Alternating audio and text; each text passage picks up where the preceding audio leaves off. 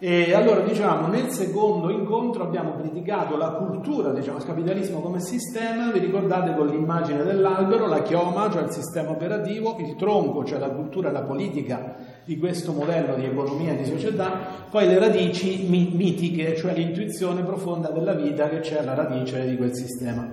Oggi invece vediamo l'alternativa, cioè vuol dire quali sono i modelli di economia non capitalistica moderni, cioè non, non ripensando al Medioevo, all'antichità, ma i modelli attuali, contemporanei, databili diciamo come arco temporale dagli anni 30 del Novecento fino ad oggi, quindi diciamo l'ultimo secolo ha elaborato molti modelli, anche molte esperienze, ha realizzato molte esperienze alternative. Quindi li chiameremo brevemente i modelli alternativi. Io vi cito i principali, vi do qualche categoria, qualche indicazione per i principali, sottolineando qual è l'elemento per ora comune. Cioè questi hanno una base comune, proprio direi, hanno un mito, tra virgolette, un'intuizione della vita alternativa, riassumibile in quella, no, in quella biforcazione. O la vita è abbandono, oppure la vita è un dono eh, cambia proprio la prospettiva, è come se entro in un'altra vallata, in un altro sguardo.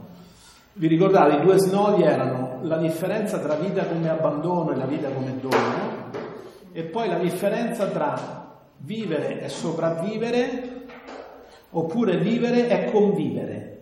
Sono proprio due visioni diversissime. Se vivere e sopravvivere, io farò qualsiasi cosa pur di sopravvivere, naturalmente io. Dopo se l'altro va in malora, pazienza, l'importante è che io sopravvivo, ecco perché non c'è la solidarietà, che vivere diventa sopravvivere. Altro è vivere e convivere, cioè mi ricordo che se io faccio del male all'altro lo faccio pure a me. È l'idea del tessuto, se lo strappo mi strappo da solo, vivere e convivere. Allora non mi interessa una qualsiasi sopravvivenza, mi interessa una soluzione comune, mi interessa elevare la qualità della convivenza. Cioè io mi ricordo che abito in una casa che è il pianeta, che è la natura più la società, non distruggo casa mia, ho riguardo per le relazioni, capite? Parto da un'altra intuizione. Ve lo citavo perché proprio questi modelli alternativi stanno tutti, questo è l'elemento che li accomuna dentro la formula eh, che la vita è dono, non è abbandono. Non a caso il paradigma del dono, quindi io qui differenzio i termini, un conto paradigma, un conto modello. Paradigma, diciamo, è l'orizzonte complessivo più ampio. Modello è una particolare declinazione di quel paradigma, quindi è una parola più stretta, più specifica la parola modello. Allora, il paradigma del dono, innanzitutto, ha una radice nell'esperienza dei popoli. La cultura europea se n'è accorta soprattutto a partire dal, dagli anni tra il 21 e il 23 quando Marcel Mauss, antropologo francese, diciamo un po' il papà dell'antropologia culturale in Francia, ha scritto Maus, con due S, eh, pubblica il saggio sul dono, che è tradotto dai navi, lo trovate facilmente il libretto, dove lui scopre questa cosa, che il fondamento della vita sociale di altre culture, di culture che noi giudicheremmo esotiche, strane, selvagge, in realtà non c'ha come fondamento la competizione, non ha come fondamento il potere, per noi è la cosa più ovvia, su che lo vuoi fondare la convivenza. Cambia solo di capire se è il potere sacro, religioso, il potere politico, il potere economico, ma sempre il potere. Invece lui scopre che esistono società che vanno avanti, che hanno la loro normalità, la loro quotidianità fondate sul dono, cioè non sulla competizione economica, non sul potere, ma sul dono. Qui per capirci, già per capire Marcel Mauss, che poi diciamo il filone prima si è sviluppato nell'antropologia culturale, per esempio Malinowski è un altro autore che ha approfondito questo versante. Poi antropologi contemporanei, quelli riuniti attorno al Mauss, stavolta come acrostico, con i puntini M, A, U, S, S, che sarebbe movimento anti-utilitarista nelle scienze sociali. L'hanno scelto anche per evocare Marcel Mauss e c'è una rivista, una rivista, la Revue du Mauss, che pubblica regolarmente saggi sull'economia alternativa, sulla relazione di dono, eccetera. Tutt'oggi c'è questa rivista. E qui l'antropologo, forse più i due diciamo che più sono, hanno approfondito questa direzione, sono uno si chiama Jacques Godbout, che è un canadese, è scritto God come Dio in inglese, e Bolt, Godbout, Jacques Godbout. E l'altro Alain Caillet, scritto Caillet, con l'accento finale su lei, Caillet, che hanno approfondito proprio oggi nelle società contemporanee l'importanza sociale del dono. Ora, per capire questo paradigma generale, basta fare questo, eh, diciamo, avere questo accorgimento. Quando loro dicono dono, non intendono di per sé il regalo, cioè noi se sentiamo dire dono pensiamo due cose. Nella chiave, tra virgolette, laica, tipo adesso siamo a dicembre, noi dono uguale regalo, ti faccio il regalo di Natale. Se lo riduciamo al regalo, lo riduciamo all'oggetto che viene donato. Il dono ha un significato più grande. L'altra precomprensione che va sospesa è quella religiosa, cioè il dono certo esiste, si chiama sacrificio. E questo è diffuso in tutte le culture, eh? il sacrificio è un'istituzione importante, le religioni mondiali normalmente sono sacrificate. La curiosità, qui non abbiamo tempo di approfondire, sapete qual è la meno sacrificale? L'Islam. Eh, nella visione islamica non conta il sacrificio, ma conterebbe il Dio misericordioso e compassionevole. Il sacrificio viene un po' relativizzato nella tradizione dell'autentica teologia islamica. Tutte le altre hanno proprio il sacrificio al centro, l'ebraismo, l'induismo. A livello mitico il sacrificio viene risignificato forse nel modo più, più liberante nell'induismo, dove si vede che Dio che si sacrifica il dio iniziale, Prajapati chiamato, è lui che si spezza, tra virgolette, si sacrifica per generare l'umanità e quindi crea l'altro da sé, perché lui è passione originaria e senza l'altro da sé sarebbe infelice, non potrebbe realizzarsi come Dio. L'unica accezione, se no in generale il sacrificio è o di pentimento, di espiazione o di ringraziamento, ma c'è sempre questa idea di sottomissione in cui si paga un prezzo, cioè una distruzione che viene poi gravita dalla divinità. Va bene? Però se voi sospendete regalo e sacrificio e dono invece lo intendete come relazione di dono, cioè dono significa una forma di relazione. Questo invece c'è in, questi, in questo paradigma che ha ispirato i modelli alternativi, che vuol dire relazione di dono. Allora, prima eh, che non è una relazione semplicemente fondata sulla complementarità sullo scambio, sulla simmetria e sulla simultaneità, cioè la falsa reciprocità. Spiego meglio, noi rischiamo di non riconoscere che cos'è la vera reciprocità perché sovrapponiamo alla reciprocità altre nozioni che invece sono tutte rapporti tra ruoli. L'unica che è un rapporto tra persone intere è la reciprocità. Allora la simmetria sarebbe io faccio una cosa, tu ne fai un'altra uguale. La simmetria va bene per un duello, per un conflitto, per una guerra, in cui tutti più o meno praticano gli stessi gesti. Quella è la simmetria, cioè il comportamento speculare. Pensate nella vita affettiva, vorrebbe dire io ti voglio bene perché tu mi vuoi bene. Il giorno che tu non mi vuoi bene, io non ti voglio più bene. Capite? Proprio sarebbe una immaturità affettiva, non è che io vado a specchio. Cioè vorrebbe dire di mio, di originale, non c'è niente sei tu che decidi quello che faccio io. La simmetria quindi riduce il rapporto all'interazione tra ruoli. L'altra cosa, la simultaneità. La simultaneità vorrebbe dire nello stesso momento nei rapporti umani è rarissima la simultaneità. Voi avete in classe 20-30 ragazzi, avete la simultaneità dei, dei processi di apprendimento? Naturalmente no. Un bravo insegnante riesce un po' a a tenere conto anche dei tempi di apprendimento, per quello non può accelerare più di tanto, deve stare un attimo a capire chi c'ha davanti. Quindi la reciprocità non è riducibile alla simultaneità. L'altra cosa non è la complementarità, cioè tu fai una cosa e io faccio un'altra. Il modello della complementarità lo trovate tipicamente quando si parla del rapporto tra uomo e donna che è una trappola, cioè la donna metterebbe l'accoglienza, la dolcezza, l'uomo metterebbe il coraggio, e mica è vero, cioè le relazioni umane sono tra due persone intere, non tra due mezze persone che insieme ne fanno una. Quindi il modello della complementarità, che il maschile mette una cosa e il femminile mette un'altra, non funziona che il vero rapporto tra persone intere, poi per carità sessuate, orientate in senso maschile, orientate in senso femminile, è la reciprocità. Allora la complementarità è tipica tra ruoli e va benissimo per i rapporti di potere. Tipico c'è uno che domina e uno che è dominato. Quella è la complementarità. Tant'è vero che quello che domina non è nessuno se non c'è nessuno a dominare. Capito? C'è una dipendenza in realtà reciproca. Certo, servo padrone, una dipendenza tra figure. E l'ultimo equivoco, il più tenace, è che la reciprocità sia scambio. Qui ci cascano quasi tutti, cioè noi pensiamo che la reciprocità sia uno scambio. Attenzione invece, lo scambio porta l'importanza primo sull'oggetto scambiato, cioè che cosa noi stiamo scambiando, denaro, pane, eh, bellezza, quello che volete, però conta l'oggetto scambiato. Poi conta per ciascuno il vantaggio che lui ottiene. Per esempio, se vende, compra, conta il profitto, se compro, conta lo sconto che ottengo, l'occasione. Allora, che vuol dire? Che nello scambio io non penso a quello che succede all'altro e non mi importa che lo scambio sia equo, mi importa che lo scambio sia vantaggioso per me.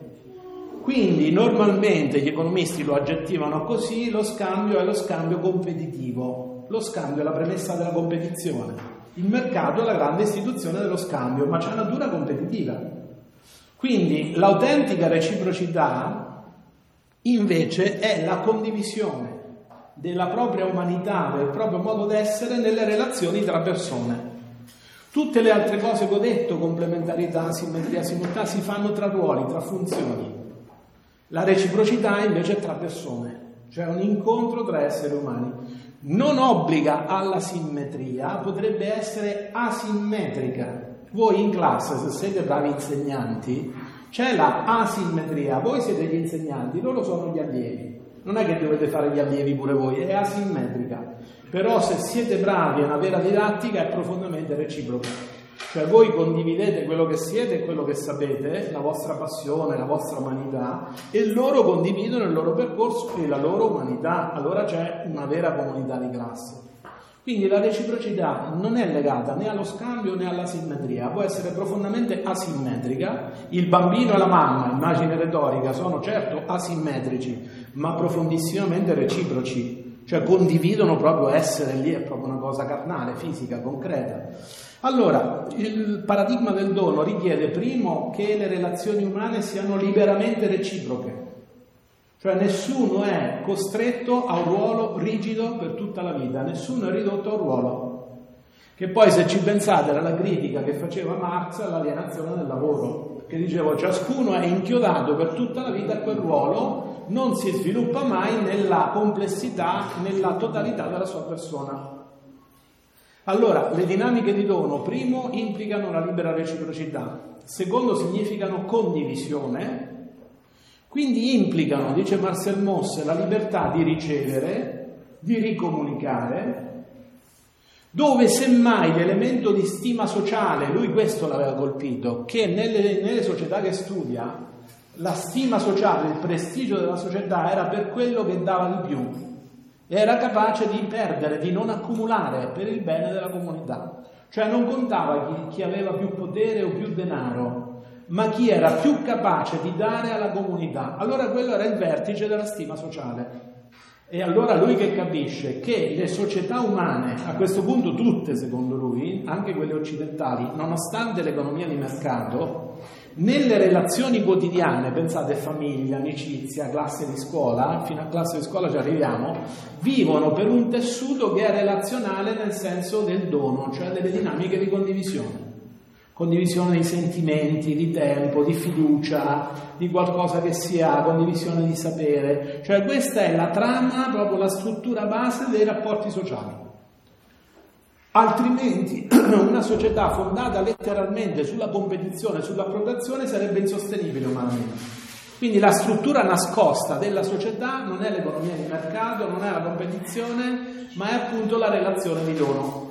Queste società sono quelle esotiche così, no, sia passate sia attuali, socio, diciamo antropologi culturali dicono anche alcune attuali, e in fondo già Marcel Mauss diceva pure la nostra, che è mercantile, che è competitiva, che è utilitarista, nel quotidiano, pensate ragazzi, in famiglia, nell'amicizia, noi una quota di logica del dono ce la dobbiamo mettere se no non ci teniamo proprio insieme. La famiglia salta, l'amicizia è finta, Pensate quando voi, voi lo sapete insegnanti, quando io nel lavoro non mi attengo semplicemente a quello che devo, ma ci metto di più, ci metto più ore, ci metto più passione, ci metto la mia umanità, quella è gratuità, nessuno ve la paga. Cioè voi, meglio di voi, non lo può capire nessuno, cioè voi ci mettete la vostra umanità, non è che fate solo quello che è retribuito, dopodiché vi fermate. È già quella relazione di dono, vuol dire.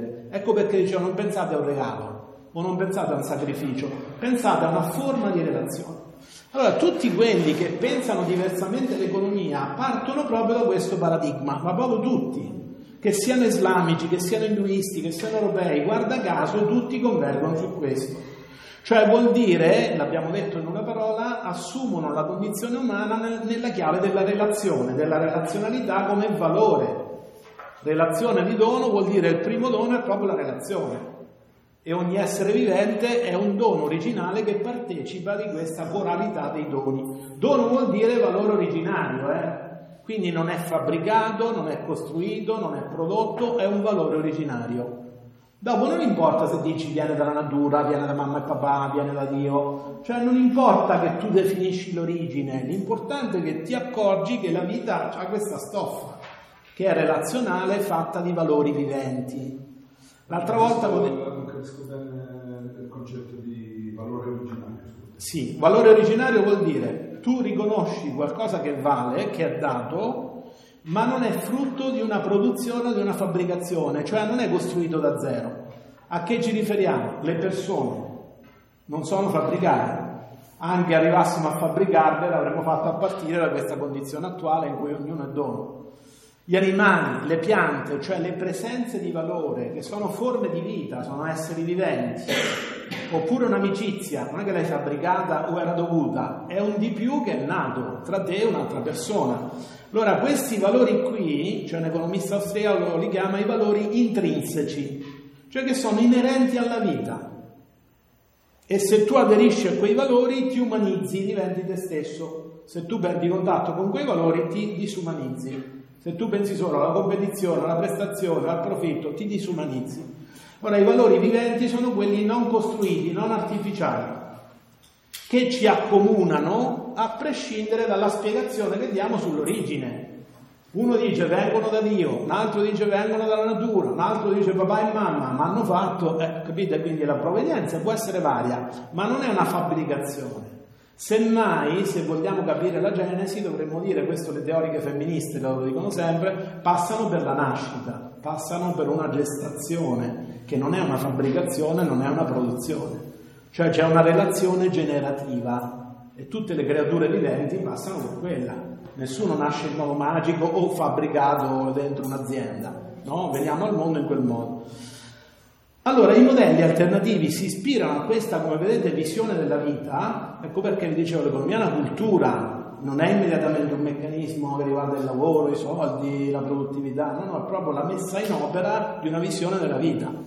I vari modelli economici si sono sviluppati a partire da questo. Io adesso ve li cito un po' sinteticamente con questi due criteri. Da una parte vi do le parole chiave, no? un po' nocciolo.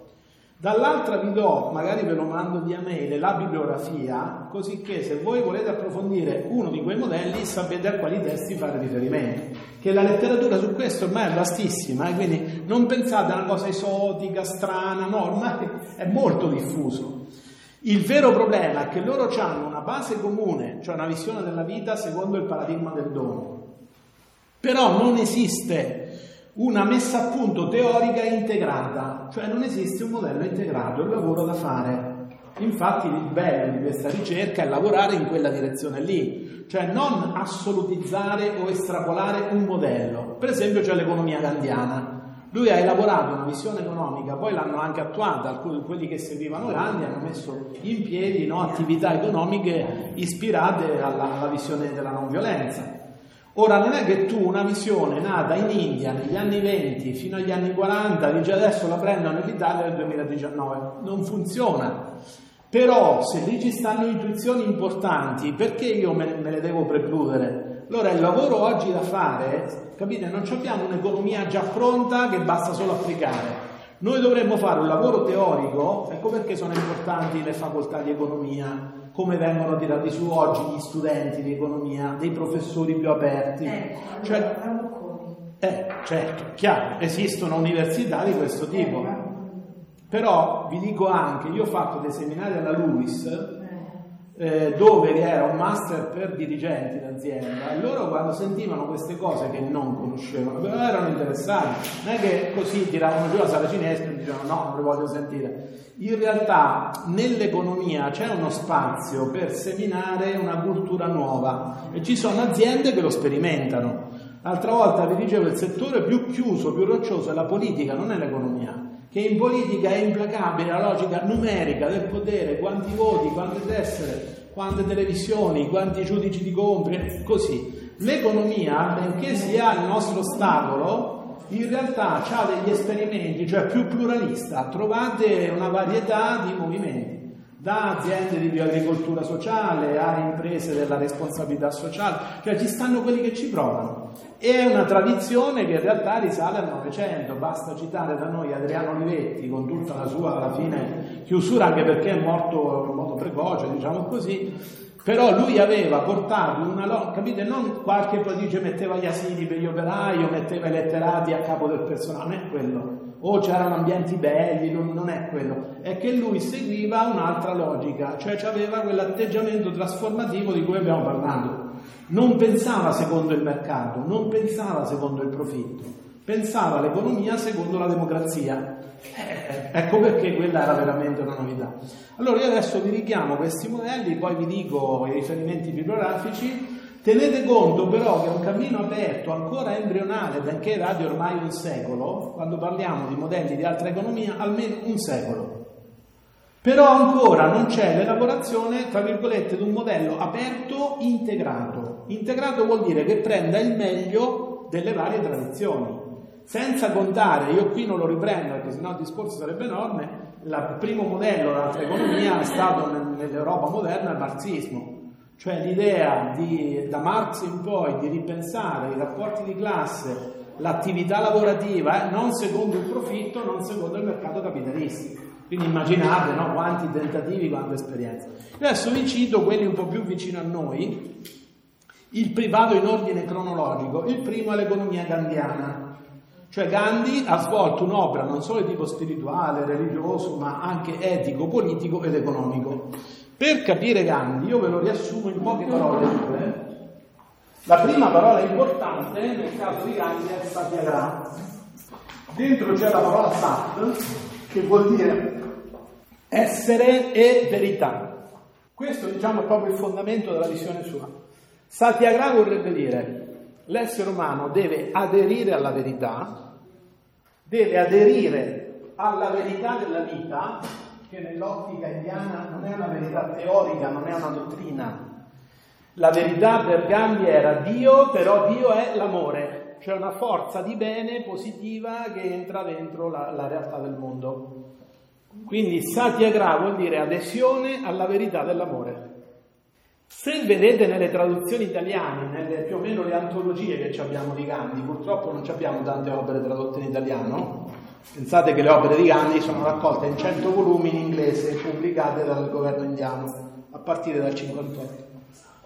E Satyagraha vorrebbe dire l'adesione dell'essere umano alla, in italiano viene tradotto la forza della verità o la forza dell'amore, la traduzione più fedele, noi in italiano ci chiede più parole, sarebbe Satyagraha è l'energia che scaturisce dall'adesione di tutta la persona alla verità che l'amore è. Quindi l'energia che scaturisce dall'adesione di tutta la persona, cioè bisogni, coscienza, ragione, corpo, tutto quello che noi siamo, alla verità dell'amore. Se la verità fosse una teoria, una dottrina, io in nome di quello posso perseguitare, posso fare l'inquisizione, crociate. Chi non la pensa come me è un nemico, lo devo convertire o lo devo eliminare. E le religioni in genere hanno fatto così nella storia. Qui la verità dell'amore, cioè vuol dire una forza di bene che sta dentro e tra di noi. Tipico dell'induismo è pensare che Dio abita dentro di noi. Hanno anche una parola, Atman, che insieme dice, bello questo perché è proprio la relazione, Atman significa contemporaneamente l'anima, cioè la soggettività profonda di ciascuno, quindi è proprio originale, e nel contempo la presenza del Dio che mi abita. Quindi Atman è la relazione interiore tra la mia anima e Dio, me lo porto dentro. Il compito dell'essere umano sarebbe di riunire Atman a Brahman, che sarebbe l'energia divina cosmica e personale. Quindi c'è Dio come elemento che avvolge il mondo e c'è Dio personale dentro di me. Io umano mi umanizzo quando li ricongiungo. Nel mondo nostro, nella tradizione filosofica, Plotino forse c'era una concezione così, analoga, paragonabile a quella di Gandhi. Però adesso lasciamo stare gli aspetti filosofici. Cioè lui vuol dire che noi dobbiamo trarre l'energia da una forza di bene, che non è la nostra, non ce la inventiamo, ce la troviamo dentro, però dobbiamo consentire. Questa sarebbe la vera nuova nascita. Pensate che Gandhi parla di nuova nascita, come i Vangeli, come altre tradizioni. Cioè tu, tu ti umanizzi quando arrivi a nascere spiritualmente, non basta la nascita biologica. La nascita spirituale non è una cosa astratta, eh? nemmeno religiosa di per sé, vuol dire che impari ad amare in quel modo, cioè con non violenza. Perché se tu arrivi ad aderire al bene, cioè alla forza d'amore che Dio è, o che la verità è, vuol dire intanto che hai guadagnato questa cosa, svarai o svaragi a seconda della pronuncia, che letteralmente significa queste due cose vanno insieme, eh? Satyagraha e Svarai. Svarai significa due cose. Primo significa indipendenza. Al tempo di Gandhi l'ideale, quello che muoveva le masse, era Svarai, perché loro intendevano indipendenza dagli inglesi, liberazione dall'impero britannico. Per Gandhi però Svarai è indipendenza dal male. Cioè se io aderisco a una forza di male di distruzione, di avidità, pensate ai sentimenti, quelli che ci portano contro gli altri, l'avidità, la gelosia, l'odio, il risentimento. Se io aderisco a una forza distruttiva, ovviamente la mia energia sarà potere nel senso di dominio e sarà violenza. Se io invece aderisco al bene, all'amore di Dio, allora io sarò capace di non violenza, perché ho la forza che non viene da me, viene da questa presenza divina di bene che mi porto dentro. Di qui la differenza tra Hinsa e Ahinsa. Questo è la violenza, questo è la non violenza. No? Allora, perché queste due vanno insieme? Se io spezzo la mia complicità col male, il mio legame con il male. Cioè quando dico mi salvo io, io voglio sopravvivere, i costi li faccio pagare all'altro. Questo vuol dire che io ho stabilito un legame, un'alleanza con il male, cioè con le forze distruttive. Normalmente nella vita noi questa complicità teniamo in piedi perché pensiamo che questa alla fine per noi è vantaggiosa e non, capiamo che è autodistruttiva. Allora io per aderire alla forza del bene devo aver spezzato la complicità col male. Lo semplifico per dire sì alla forza della verità che è amore, devo aver imparato a dire no a ogni dipendenza dal male. Capite? Questo è il no al male, questo è il sì al bene. Schematizzo, eh? Satyagraha e Svarai. Quando tu hai acquistato questa indipendenza, dice Gandhi che ti permette di nascere, nascere veramente significa conquistare la libertà dal male. Cioè tu non sei onnipotente, sei una donna, sei un uomo con tutta la fragilità, però sei capace di essere libero dalla dipendenza dal male.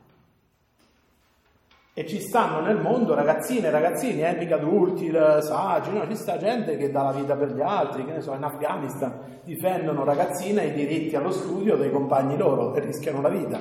Quelli già lo sanno che vuol dire Sfarai e Satyagraha. Quindi notate qui la grande stima per l'essere umano, cioè lui può arrivare a una liberazione e aderire alla verità dell'amore. Niente dottrina del peccato originale, niente dottrina della natura umana malvagia. Quelle sono dottrine nostre che ci abilitano a fare il male perché diciamo tanto veniamo dal male. No, qui loro dicono la tua responsabilità è l'indipendenza da ogni costrizione del male. Puoi aderire alla verità dell'amore, se lo fai tu avrai l'energia, la forza di vivere la insa, quindi di escludere la violenza e di vivere la non violenza.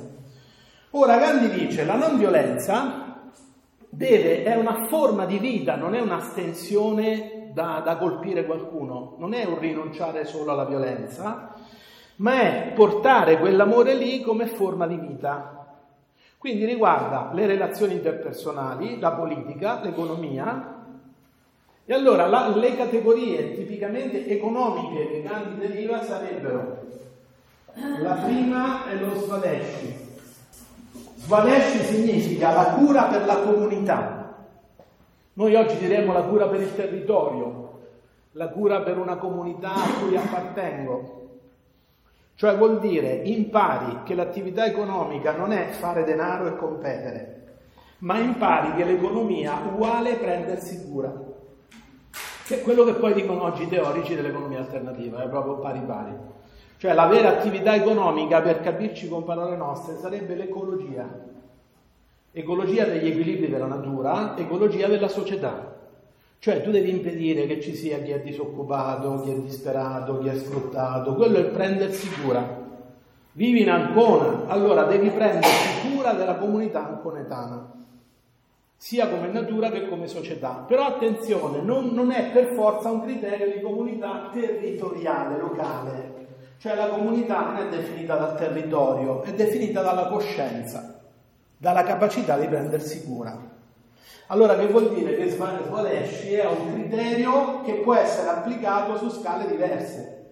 Cioè c'è uno Svalesci per Ancona, poi ce n'è uno per le Marche, la comunità marchigiana, ce n'è uno per l'Italia, ce n'è uno per il mondo.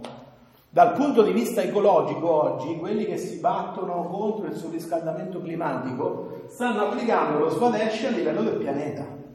Cioè la comunità non è tanto un luogo, è un criterio di solidarietà per tutti quelli che sono coinvolti in un grado, in un livello di vita, in un livello di realtà. Allora c'è il livello locale, c'è il livello nazionale, c'è il livello continentale europeo, che a noi fa tanto problema, non ce la facciamo a essere in Europa, nessuno dei popoli europei, e c'è il criterio mondiale.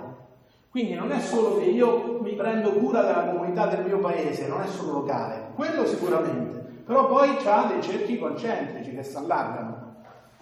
Oltre questo, oltre lo Svalesci, importante per Gandhi è il concetto del Sarvodaya, che vuol dire benessere integrale.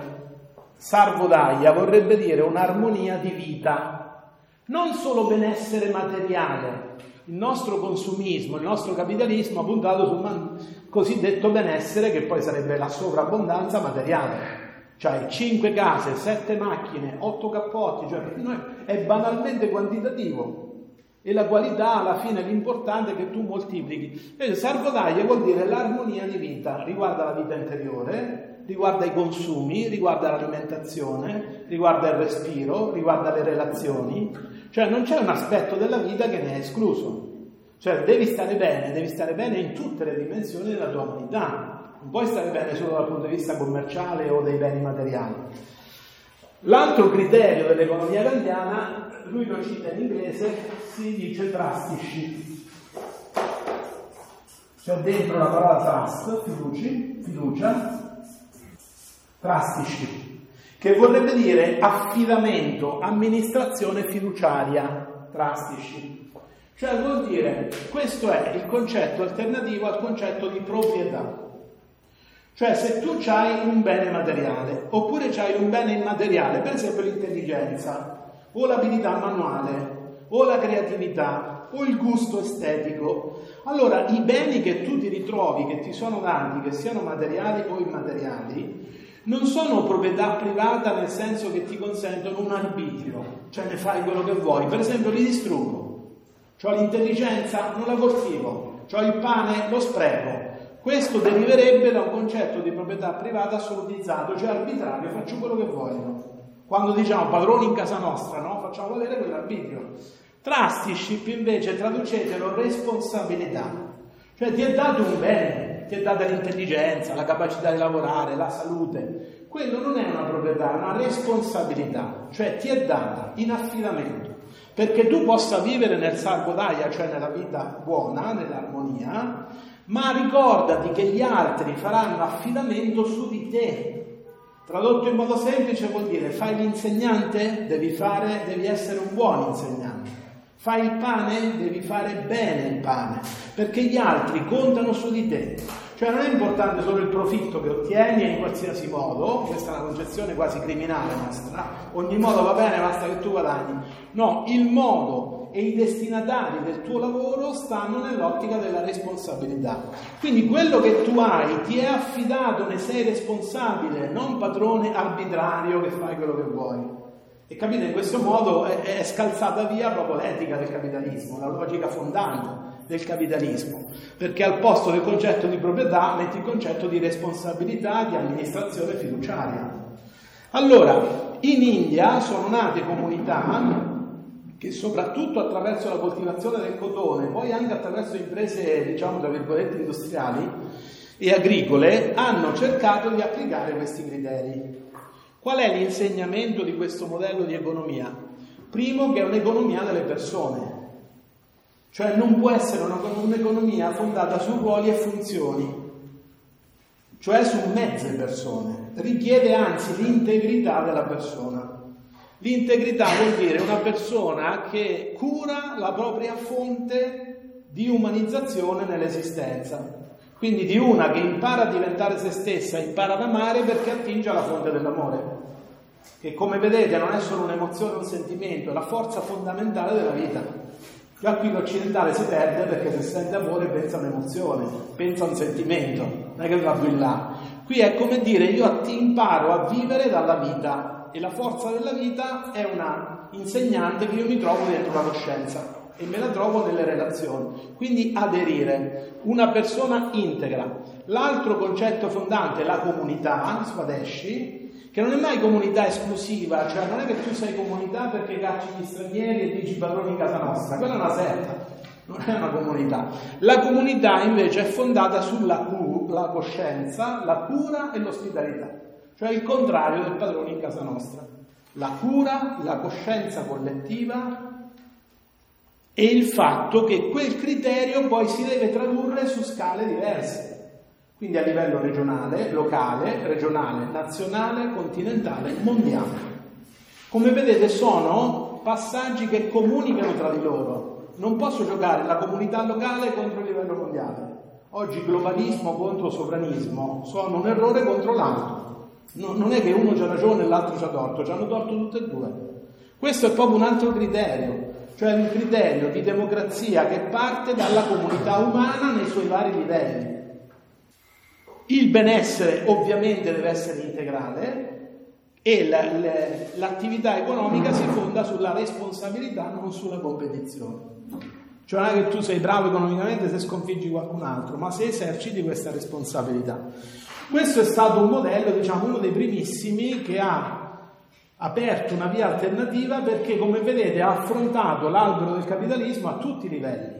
Cioè, qui ci stanno delle radici spirituali, c'è un tronco, c'è una cultura, una forma politica e c'è poi un metodo operativo. Non è che lui ha, modificato solo qualcosa della, della operatività dell'economia, ha proprio modificato la visione complessiva. Questo è un modello, ancora oggi in India c'è chi cerca di realizzare questo modello. Un secondo modello, che più o meno è coevo, perché lo possiamo anche datare agli anni 1947-48, è la cosiddetta finanza islamica. E qui si usa la parola finanza più che economia islamica, perché? Perché nel mondo islamico non è tanto considerato, diciamo, eh, il diritto del lavoratore o le condizioni, diciamo, concrete della, dell'esercizio del lavoro, ma è considerato il rapporto col denaro. Quello è particolarmente sensibile nello sguardo islamico. Vi accennavo l'altra volta che nei tre monoteismi, nelle tre scritture, la Torah ebraica, eh, il Corano islamico, i Vangeli, insomma la, la Bibbia cristiana, era in ogni caso, in tutte e tre, condannato il prestito interesse, che era giudicato usura e era la rottura del rapporto di fraternità con l'altro, cioè io tratto il mio fratello come se fosse un nemico e quindi gli voglio dei soldi in più se gli ho prestato dei soldi. Questo era condannato, cioè era proprio peccato eh, agli occhi di Dio, diciamo. E l'ebraismo e il cristianesimo hanno derogato presto a questo. Pensate se io rispettassi questo non sarebbe possibile la banca come istituzione. Cioè non sarebbe nata la banca che è la prima istituzione del capitalismo. Cioè il capitalismo prima è nato con la banca, poi con l'industria, poi con la borsa. Anche se la borsa all'inizio del, 600 però è diventata centrale oggi dalla globalizzazione in poi, dagli anni 70 in poi. Allora, gli islamici, una parte almeno del mondo islamico, l'altra parte è ultracapitalista, non c'ha proprio problemi, pensate ai paesi produttori di petrolio, eccetera. Però una parte è rimasta fedele perché nella religiosità islamica è molto stretto il nesso che c'è tra la scrittura l'etica, il diritto, il sistema giuridico che se ne trae, chiamato Sharia, anche se dopo ogni paese ha la sua Sharia, in realtà se l'adattano, tu vai in Africa una cosa, se fai nei paesi arabi un'altra, se vai in Pakistan un'altra, però loro hanno fortemente il senso della conseguenza diretta, cioè impostano sulla religione la vita civile e la vita sociale, non hanno quello che noi chiameremo la laicità, cioè il fatto che c'è un'autonomia delle sfere terrene, non è che la religione decide su tutto. Quindi somigliano di più, detto schematicamente, al nostro Medioevo, ma non perché era più indietro, perché cercano un rapporto più stretto, più fedele, dunque più stretto secondo loro. Allora, che dicono? Che devono esistere delle forme di finanziamento dell'economia, di rapporto anche col denaro, che non passino per la speculazione. Cioè le cose che loro condannano sono il gioco d'azzardo, la lotteria, e qui l'italiano si scandalizza, la lotteria e il prestito a interesse. Allora, che hanno fatto? Hanno creato banche islamiche, di qui la parola finanza islamica, che prestano denaro ma senza interesse. E come fanno? Loro partecipano delle perdite degli utili della vicenda economica di quello a cui prestano il denaro. Cioè io presto il denaro a Lucia, e Lucia costruisce so, una fabbrica di camicie, si pianta a filottrano e fa i pantaloni o fa le camicie. Se lei guadagna 10, una quota del guadagno 10 ripaga a me banca e in qualche modo io partecipo agli utili. Però notate, la banca partecipa anche delle perdite, se gli va male, la banca partecipa delle perdite. Quindi loro costruiscono dei rapporti economici non speculativi, questo è il senso. Oppure io devo comprare casa, la banca me la compra. Poi io ripagherò a rate la banca ma senza aggiungere un dollaro o un euro al finanziamento che ho ottenuto. Ci stanno istituzioni bancarie che sono costruite così. La banca c'ha vantaggio che per loro il fine non è, ecco la logica che ci interessa, il fine non è il profitto ma il contributo al bene comune. Cioè sono istituzioni che devono dare ossigeno all'economia collettiva, non che devono loro guadagnare. È diverso il paradigma. Eh, certo, è diversa la logica se li prendono partecipando agli utili di quelli che loro finanziano. A lei aveva bene. Sì, e quindi una parte consente a me di fare così. Sì, sì, e dà ossigeno all'economia reale, quello che le nostre banche, neppure quelle territoriali, le casse rurali, le casse risparmio non fanno più perché stanno tutte polarizzate sul gioco di borsa.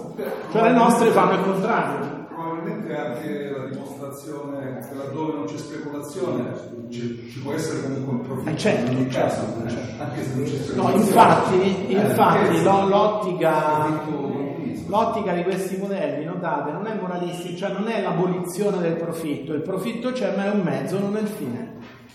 Detto una frase semplice, ma c'è un abisso di differenza, eh? cioè tu l'impresa la mandi bene, fai in modo che funzioni, però il tuo fine non è moltiplicare gli utili, ma il tuo fine è dare un contributo al bene comune in, con tre indicatori. Primo, come tratti i tuoi lavoratori.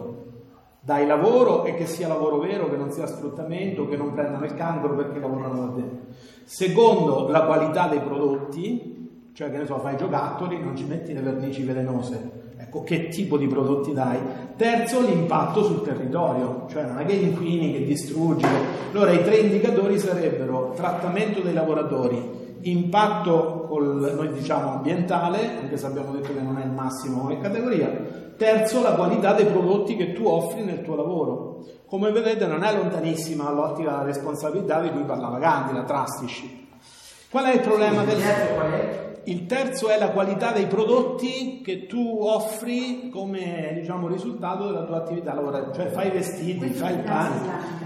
Questa è la finanza islamica, però diciamo, il limite della finanza islamica, per cui non è considerato un modello integrale, ma è solo chiamato finanza islamica, è che l'etica è concentrata sul rapporto col denaro nel vietare la speculazione, ma non ha approfondito per esempio il tema dei diritti dei lavoratori. Quindi in realtà è molto più un divieto di speculazione che non una visione complessiva come era quella cambiana. Perché dicevo è datata il 47? Perché negli anni 47-48, come sapete, la parte islamica dell'India si stacca e nasce il Pakistan, che fu una delle, delle, grandi, delle grandi sofferenze di Gandhi, che non era riuscito nell'indipendenza a tenere insieme mondo islamico e mondo induista. Questi si staccano e che vogliono fare? Vogliono una società caratterizzata in tutto e per tutto in modo islamico. Ecco perché nasce la finanza islamica, cioè per marcare la differenza sia dagli induisti che dagli occidentali. E allora ecco perché hanno tenuto in piedi istituzioni di quel tipo, che ancora oggi nel mondo islamico esistono. Ma immaginare. No, ci sono istituzioni che lo praticano, no, no, istituzioni. Non per niente il cosiddetto microcredito è nato in quel contesto lì, eh? Yunus è uno che viene da questa tradizione qua. Quindi l'idea che il credito sia uno strumento di liberazione delle persone, non uno strumento di oppressione, è tipico della tradizione islamica. Portandolo nella nostra economia sarebbe molto rivoluzionario, cioè pensateci un attimo, cioè praticare la banca come istitu- istituzione democratica di credito per l'economia reale, di tutela per il lavoro, non di speculazione. C'è modo e modo di fare la banca. Da noi un tentativo per dire che non è così immaginario è banca etica. Ban- banca etica che cerca di fare, cerca di applicare i criteri della finanza islamica. Come vedete nella saggezza profonda dei popoli non c'è la contrapposizione all'Occidente, all'Islam, in realtà c'è una convergenza verso la visione relazionale. Prego. E come ha retto diciamo, questa visione della finanza islamica alla globalizzazione bancaria, alla globalizzazione In realtà non ci arrivano perché diciamo quelli che nel mondo islamico hanno una forte soggettività sono ultracapitalisti, tipo i paesi produttori di petrolio, non hanno scrupoli, non è che sono stati più fedeli rispetto agli ebrei e cristiani, pure loro. Le istituzioni di banca islamica sono molto legate alle comunità locali, quindi si regge molto funzionano ancora? sì, funziona per dare un'idea, quello che un tempo erano le casse rurali da noi, cioè legate alla cooperazione, al territorio, alla comunità. Quindi praticano questo e stanno attenti a non speculare. Quindi già quello è un elemento innovativo rispetto al modello capitalistico. Ecco, questo Scusa, ma sono fatte da, tra virgolette, da privati, cioè nel senso non è lo Stato o un ente più grande che cerca di Sì. farlo, cioè Io dir- noi qualcosa che Sì, aiuta, sì, o è privato o è- Esatto, o c'è proprio lo Stato o non Sì. esiste, insomma, invece no. Da loro direi sono pubbliche ma non statali, cioè vuol dire sono della comunità. È una via intermedia, non sono né puramente private né statali, sono pubbliche, perché loro la parola comunità, essendo forte il cemento religioso, è una parola che tiene. Modo che noi possiamo criticare, però non- c'è tutto quell'individualismo che conosciamo noi. Quindi delle ne- fondazioni, sì. nella loro cultura è comprensibile questo, è una cosa concreta, non è una cosa... A noi pare strano perché noi partiamo da uno, dall'individualismo e dal profitto. Loro, capito, hanno altre categorie e ci sono realtà in cui lo applicano, cioè non è rimasta solo una teoria. Questo, questo senso va contemperato, va considerato questo, questo esempio. Terzo esempio invece molto più vicino a noi, l'economia di comunità. Siamo ad Adriano Olivetti. Eh, allora, Adriano Olivetti che ha fatto? Allora, qui vi dico alcune intuizioni tipiche sue, quindi al di là dell'immagine che questo era uno che trattava bene gli operai, vabbè, non è quello. L'intuizione qual era? Lui aveva i genitori, uno di fede ebraica e uno di fede protestante, valdese, e lui sentiva, era fortemente ispirato da una visione religiosa, però che aveva capito, prima intuizione, che eh, vivere la fede dentro il mondo dell'economia non significa tanto e solo, come diciamo ancora oggi noi, il primato della persona. Quello, tra virgolette, sono buoni tutti, perché tanto dico persona intendo io, è il nostro individualismo, cioè la svuotiamo facilmente quella frase del primato della persona. Lui riconosce che invece nella fede il primato della persona significa primato della fraternità. Cioè la persona non è isolata, sta in un tessuto di fraternità.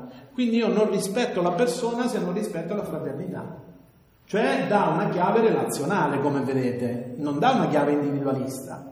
Quando sentite dire persona dovete sempre precisare, me la stai dicendo in un'ottica individualista, solo che non la dichiari, o è un'ottica di fraternità, anzi pure di sororità, che vuol dire che stai pure un passo più avanti.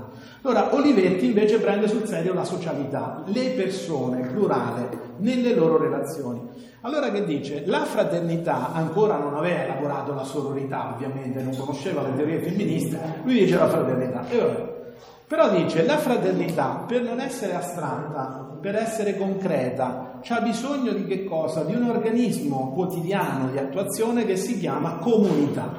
Che cos'è per lui la comunità? È quel territorio dove sta una quantità di persone che riconoscono come prezioso il loro legame, la loro relazione. L'idea quantitativa spaziale di comunità, secondo Olivetti, corrisponde un po' alla nostra provincia, cioè lui diceva 200.000, 250.000 persone, deve essere un bacino non, non troppo largo, per esempio Roma sarebbe divisa in più comunità. Quindi occorre una misura adeguata, perché altrimenti la democrazia sfugge se non ha all'inizio un'unità basilare che sia compatibile con procedure comunitarie. Quindi non puoi fare 10 persone ma manco 10 milioni, deve essere la società una rete di comunità. Già questa è l'intuizione che vuol dire che il corpo, il tessuto della società democratica deve essere innervato da vita comunitaria, cioè non può essere massificato, non può essere anonimo, impersonale, perché nella comunità ciascuno può essere se stesso, ciascuno è riconosciuto. Cioè voi, che ne so, ad Ancona o a Iesi, a Senigallia, a Chiaravalle, vedete voi, o a Civitanova, cioè tu hai una relativa presenza. Tu, che ne so, a Città del Messico, 20 milioni di abitanti, non sai nessuno, sei una formichina. Allora occorre una misura umana della, delle relazioni sociali economiche che lui declina nella comunità, intesa però anche in chiave etica, cioè vuol dire la comunità deve essere è tale se è una comunità democratica. Non a caso il libro suo fondamentale si intitola, dove vedete, lui non comincia con l'economia. Cioè lui ripensa l'economia, ma proprio per questo non comincia a disegnare la nuova economia, comincia da qualcosa che è il presupposto. L'altra volta vi dicevo, la, la, noi la salute ce l'avremmo se l'economia diventa il terzo settore, non il primo. Cioè lei deve obbedire a criteri più alti, se comincia lei è chiaro che andiamo alla competizione e al profitto assolutizzato, cioè fraintendiamo completamente. Allora per lui il fondamento primo è la fraternità, secondo si traduce nella comunità, terzo la vera comunità è la comunità democratica, ecco non è padrone in casa nostra, non è mi chiudo nel mio paese e caccio gli stranieri, no, la comunità è la comunità democratica. Allora la sua opera fondamentale, se volete leggere Olivetti, notate l'anno, la compone nel 1945, cioè sulle macerie della seconda guerra mondiale. Abbiamo già detto, quelli che vivono quella transizione hanno un carico, un'energia fortissima di speranza, cioè loro hanno la passione di ricostruire, Mentre noi oggi pensiamo a difenderci da una società che è diventata ostile e ci aspettiamo crisi da tutte le parti, i sopravvissuti della guerra guardano con fiducia perché quelli vogliono ricostruire, cioè il trauma ce l'hanno alle spalle. Noi pensiamo che il trauma stia per arrivare se non è già arrivato, quindi abbiamo proprio un'altra visuale. Lui scrive nel 1945 un libro che si chiama L'ordine politico delle comunità. L'ordine politico delle comunità. Dove la prima cosa che fa descrive l'architettura dello Stato democratico e dice nella democrazia innanzitutto la rappresentanza non può essere esaurita dai partiti. Fa ante litteram una critica del partito come strumento di partecipazione e di democrazia, perché il partito per sua natura tende solo alla conquista del potere, è autoreferenziale, perde la democrazia interna e non è più capace di rappresentare la società. Quindi se la democrazia è tutta fondata sui partiti si ammala, perché cade in una spirale autoreferenziale, che poi è quello che è successo.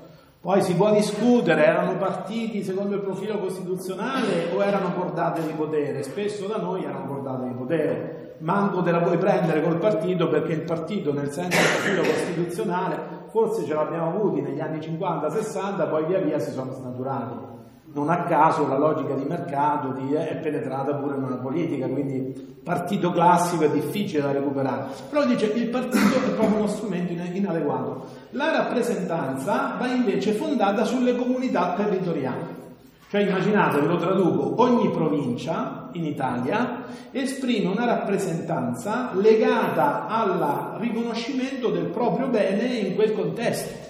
Cioè lo sapranno i valdostani, quei valdostani quello che serve a loro, lo sapranno i marchigiani. Quello... Allora tutti loro portano in Parlamento, in uno Stato per lui federale, il modello qui semmai era Carlo Cattaneo, cioè, cioè l'idea di un federalismo democratico ovviamente per unire non l'autonomia differenziata di cui parlavano adesso, che le regioni più ricche vogliono sganciarsi completamente dalle altre, no? Cioè voi capite, il federalismo può essere invocato con un'ottica egoistica, cioè io mi salvo da solo perché io sono più ricco e non voglio legami con gli altri, cioè io Lombardia della Calabria non voglio sapere niente, ma manco delle Marche, oppure un federalismo che unisce, cioè che è il criterio dello Svadeshi Candiano, Dove ci stanno comunità locali, però hanno uno Stato federale dove concorrono tutti al bene comune. Quindi lo spirito è la solidarietà, non è la scissione l'egoismo, la secessione. Allora dice la rappresentanza va fatta per comunità, quindi un Parlamento dove i rappresentanti sono eletti dalle comunità territoriali. Le comunità hanno una proprietà pubblica, per questo lui fu preso dai colleghi industriali come comunista lo guardavano come la peste a Olivetti, perché questo parlava di proprietà pubblica e di ripartizione degli utili con gli operai. Capirai, per la Confindustria degli anni 50-60 era peggio che rifondazione comunista o potere al popolo, cioè era proprio una cosa scandalosa. I sindacati non se ne fidavano perché dicevano questo è un imprenditore. La proprietà di cosa?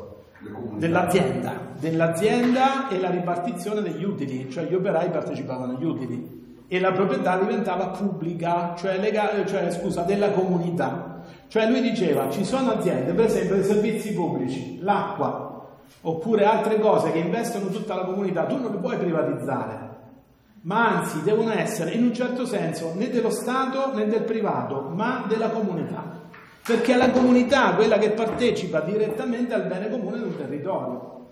Allora lui diceva la rappresentanza in Parlamento e delle comunità è uno Stato federale. Però poi aggiungeva, occorre che ci siano due ordini, li chiamava, due fasce della società che siano tutelate e abbiano una rappresentanza diretta, non territoriale, non comunitaria. E lui diceva, il mondo del lavoro, quindi quello che noi attribuiremmo ai sindacati, per lui doveva avere una rappresentanza in Parlamento, cioè il mondo del lavoro deve essere tutelato direttamente in Parlamento, l'altro il mondo della scienza e della ricerca scientifica, cioè chi rappresenta la conoscenza in una società deve avere una voce in Parlamento. Non è che tu t'alzi la mattina e dici no, i vaccini ammalano, oppure no, i vaccini sono un toccasano. Cioè devi avere persone che hanno dietro una ricerca scientifica e hanno voce laddove si prendono decisioni politiche. Quindi in breve il Parlamento era composto da rappresentanti della comunità, rappresentanti della scienza, della ricerca scientifica, rappresentanti dei lavoratori.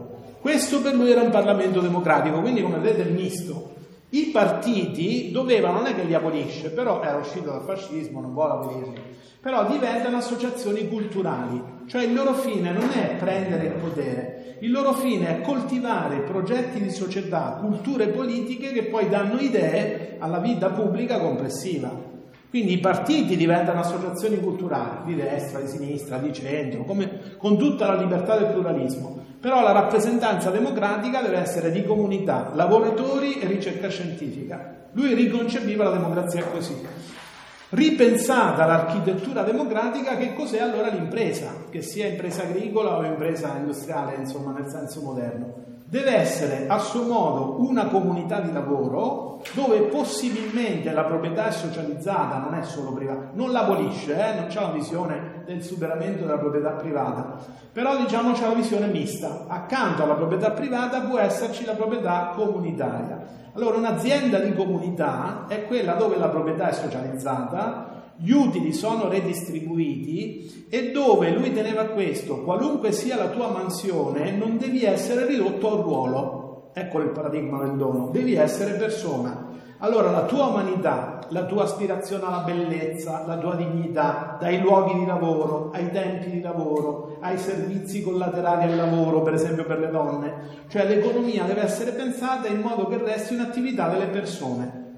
Lui che fa? Tenta di realizzare, perché era un ingegnere di formazione, lo sapete, non era un filosofo, allora lui cerca di realizzare questo alla Olivetti e diciamo ha un certo successo anche sul mercato, cioè riesce a far vedere che non solo è possibile, ma addirittura è d'avanguardia tanto che susciterà i sospetti della Confindustria, degli americani, cioè ci avrà un sacco di ostacoli, però cerca proprio di realizzare questo metodo democratico nell'economia. Quindi in realtà la parola economia di comunità sarebbe economia democratica. Lui la pensa in questo modo a partire però dal principio di comunità. Non è il capitalismo, non è il socialismo nel senso della lotta di classe, di una classe che prende il potere, eh, è proprio un'altra visione, per questo fu osteggiato in Italia l'esperienza si è interrotta perché lui muore nel 60, insomma abbastanza precocemente, e dietro di lui, diciamo, il vero limite è che dietro di lui non c'era nessuno, né in famiglia, né di nuovi amministratori che potessero portare avanti quel progetto. Tant'è vero che ancora oggi, se andate a Ivrea, vedete vecchi, diciamo, le vecchie tracce della grandezza dei Olivetti, ma per il resto Ivrea sembra quasi una città fantasma, cioè ormai quel grande passato è morto, perché i nuovi amministratori a poco a poco che fanno? Prendono gli utili dell'azienda e li investono in borsa.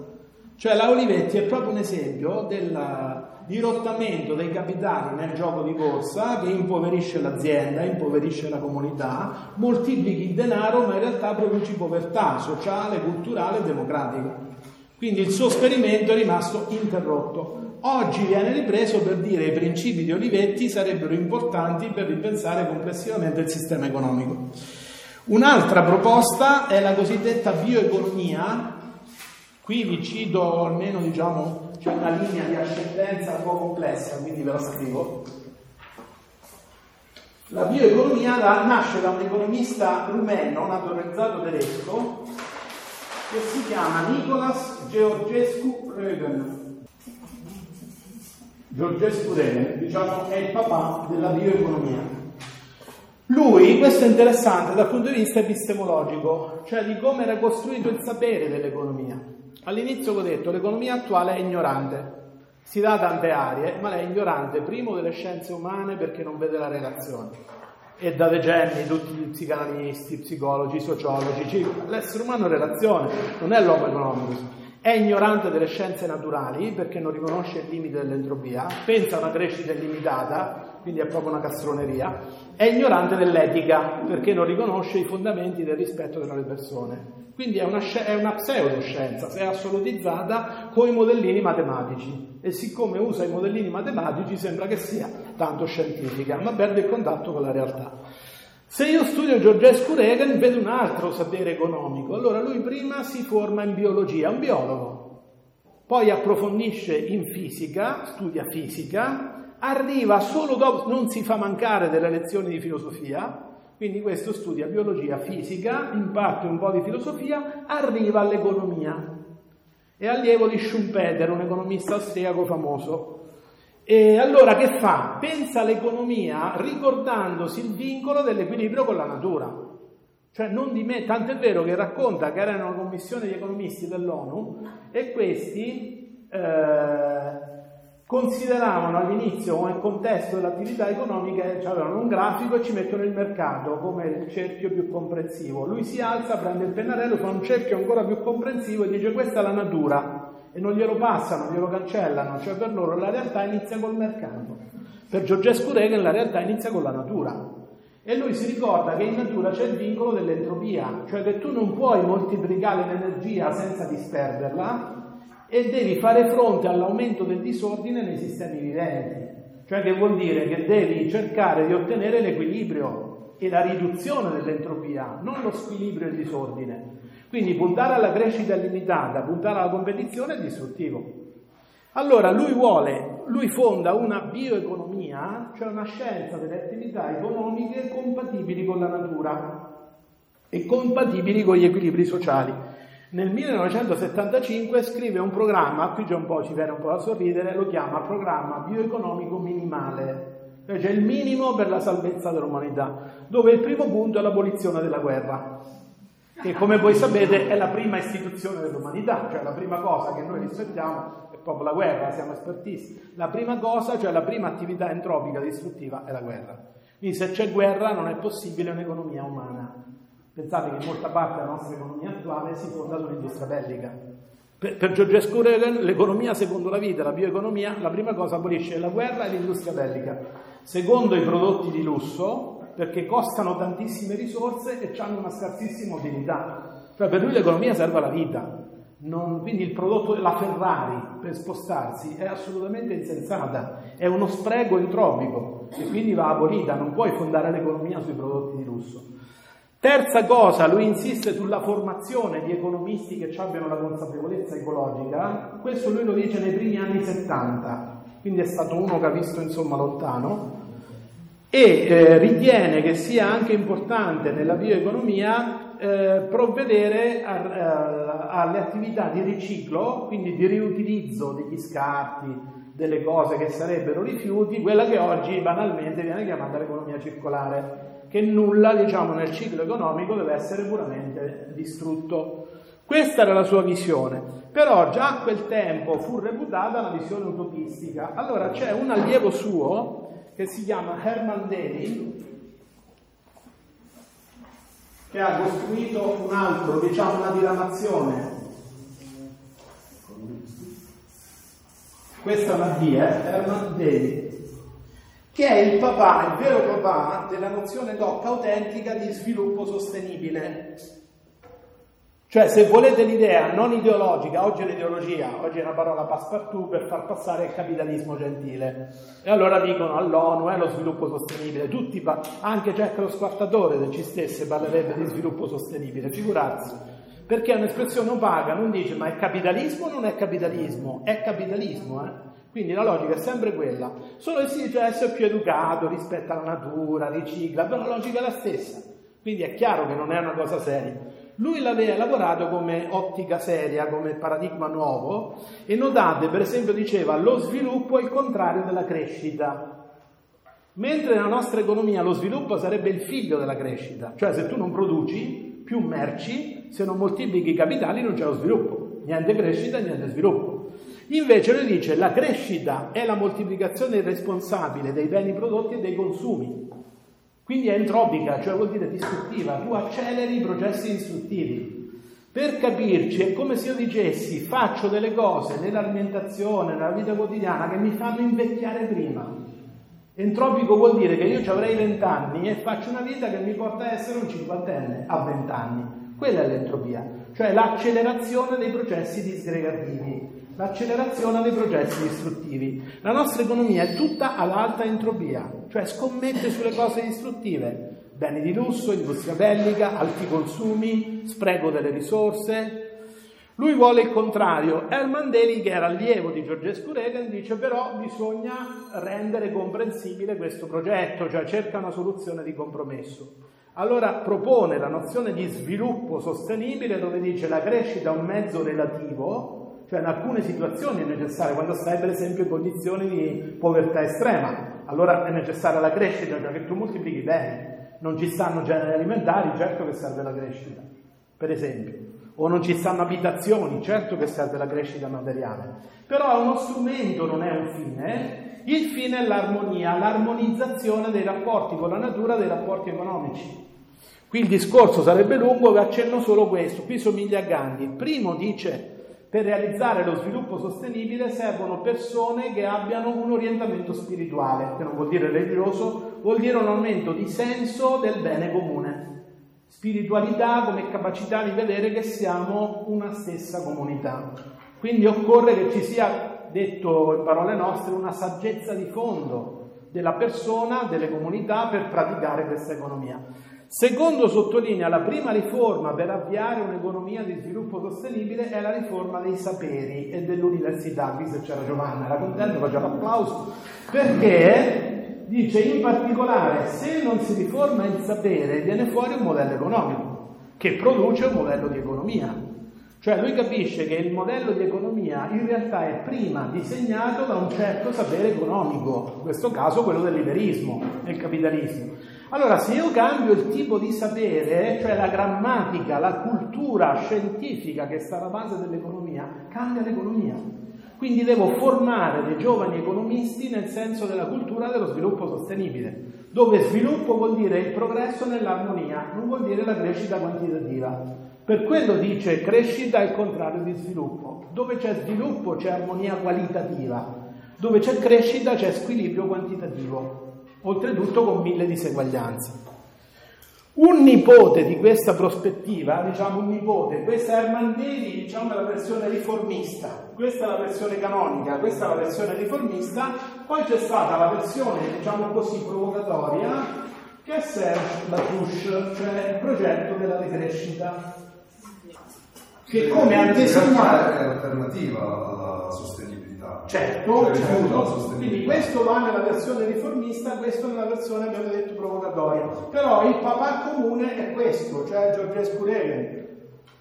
Cioè l'idea che l'economia deve essere non solo compatibile con la vita, ma al servizio della vita. Non può essere una necronomia, cioè un'economia di morte, distruttiva.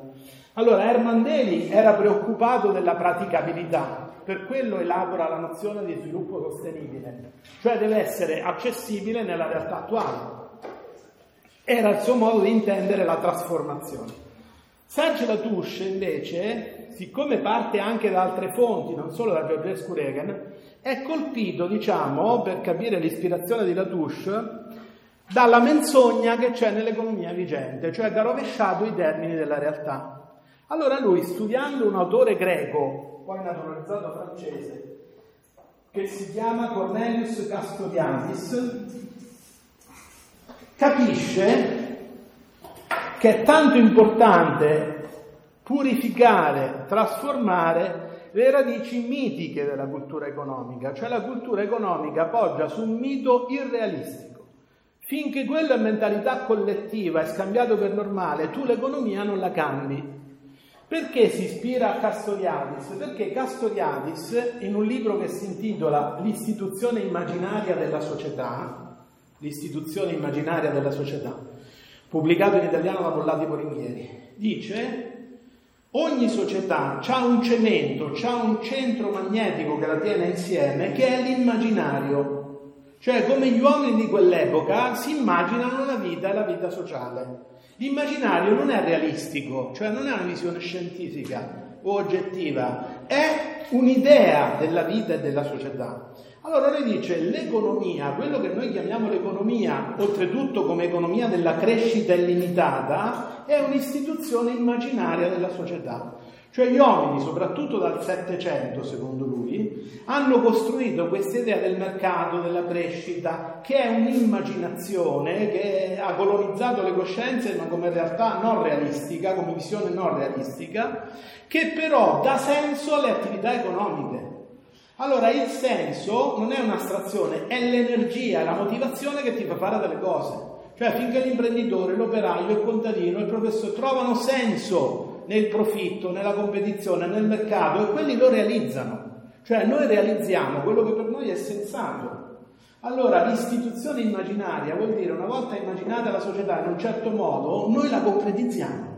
Ce la immaginiamo come una caserma e viviamo tutti come se fosse una caserma, così facevano nel fascismo, nel nazismo. Ce la immaginiamo come un mercato e ci mettiamo a vivere come se veramente fosse un mercato, ma non è, è il nostro immaginario. Allora la Tusce propone per spezzare questa illusione collettiva, per parlare in modo semplice, questa illusione collettiva ma potentissima, cioè che fa muovere le persone e le istituzioni, lui propone due parole shock che sono fatte apposta per provocare, per creare un trauma, come se uno ti dà uno schiaffo perché tu ti svegli.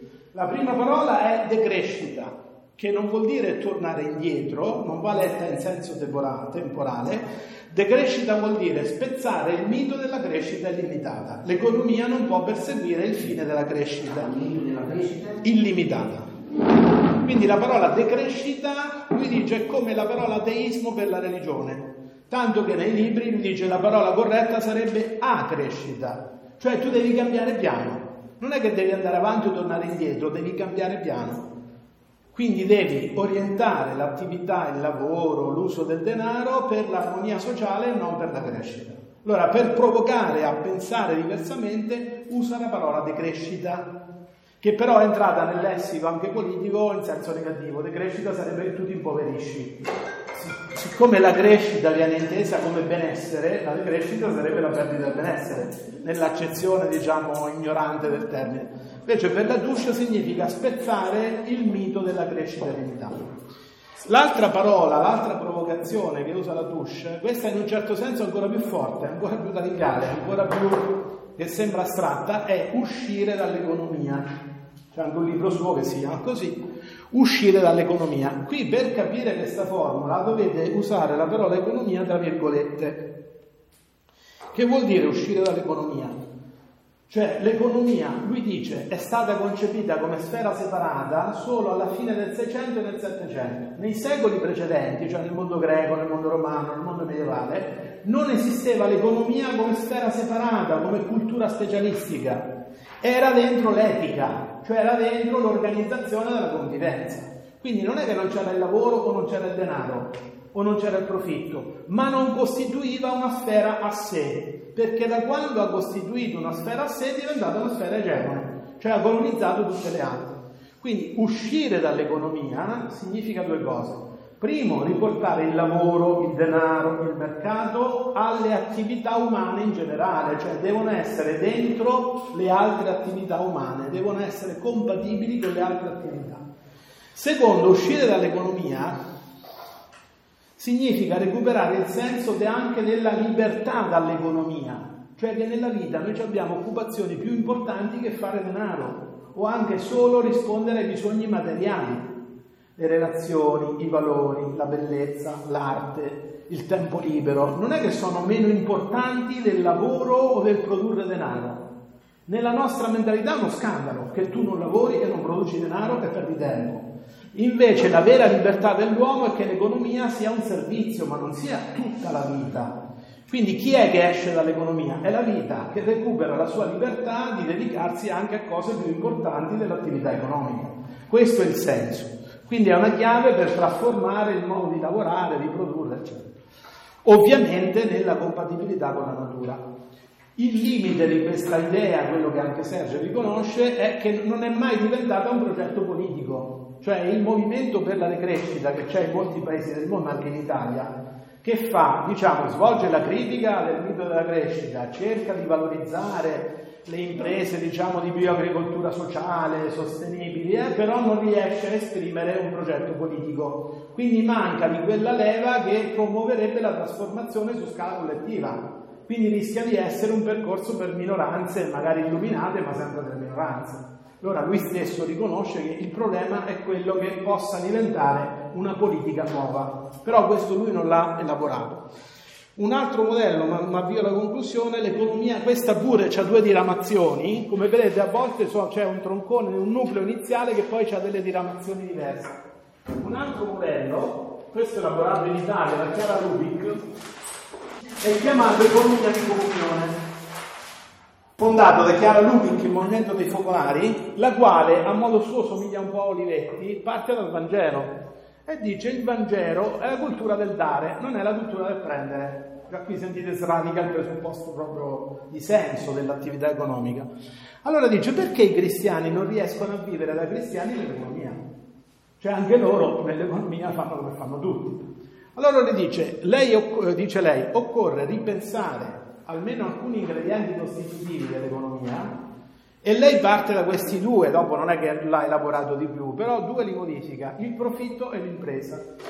E il profitto in che senso ne cerca una umanizzazione? Allora, prima cosa, pure per lei il profitto è un mezzo, non è un fine. Poi la cosa, in un certo senso intelligente, che lei propone è che il profitto va suddiviso, no, cioè non va accumulato nelle mani di uno, ma va ripartito in quote con destinazione diversa. E va ripartito in tre quote. Primo, cioè se io guadagno 9, 3 punti io li do alla manutenzione dell'impresa. Mica li investo in borsa, cioè faccio in modo che l'impresa sia efficiente, sia una macchina oliata che funzioni. Secondo, dovrò altri tre punti li devo dare in retribuzione ai lavoratori, a tutti quelli che ci lavorano. Terzo, gli ultimi tre punti li investo in educazione economica, perché se non ci stanno persone nuove non c'è una nuova economia. Quindi per lei l'attività di educazione economica, quella che noi cerchiamo di mettere in piedi nella scuola, è costitutiva e va finanziata con un terzo del profitto. Allora il profitto non va accumulato, va ripartito in queste tre quote. Manutenzione dell'azienda, retribuzione dei lavoratori, educazione economica. Sono nate imprese di comunione, in Toscana ancora oggi ce ne stanno diverse, eh, dove loro hanno imprese di vario tipo che praticano questo, questo metodo qui, cioè che riducono il profitto a un mezzo che viene ripartito con queste quote e l'altro criterio che lei proponeva è il rispetto della dignità delle persone, cioè i lavoratori, i fornitori, i clienti vanno trattati con relazioni di riconoscimento dei loro diritti. Quindi non è possibile che vengano ridotti a risorse umane. Ora il metodo dell'economia di comunione prevede il confronto, prevede il riconoscimento delle istanze, delle proteste, dei diritti, insomma un modo più dialogico di costruire il lavoro comune. Più di questo lei non ha ispirato il limite che le è stato rimproverato, anche quelli che l'hanno seguita, era che eh, se ci si riesce uno dovrebbe essere motivato dall'adesione al Vangelo, cioè dice questa è un'economia per i cristiani che vogliono essere coerenti, ma quelli che non sono cristiani o altri perché dovrebbero mettere in piedi l'economia di comunione? Allora, due autori italiani, che in realtà più che due economisti sono due storici dell'economia, che sono, quindi questo era concepito da Chiara Lubick ai primi anni 80, eh, eh, la data dell'economia di comunione gli anni 80-81. Poi la derivazione si chiama economia civile. Oggi in realtà è conosciuta questa, l'economia di comunione la conoscono pochi, solo quelli che un po' frequentano i focolari, ma molto più conosciuta l'economia civile di due autori, Stefano Zanagni dell'Università di Bologna e Luigino Bruni dell'Università Sofia che sta in Toscana, vicino Firenze. Loro che fanno? Loro innanzitutto hanno ricostruito una diversa storia dell'economia, cioè hanno detto l'economia capitalistica, chiamata economia politica, attenzione all'aggettivo economia civile è alternativo a economia politica. Economia politica è sinonimo di capitalismo, cioè l'economia globalizzata. L'economia politica, dicono loro, è nata da Adam Smith, dalla tradizione inglese, proprio fondata sull'egoismo, sull'utilitarismo.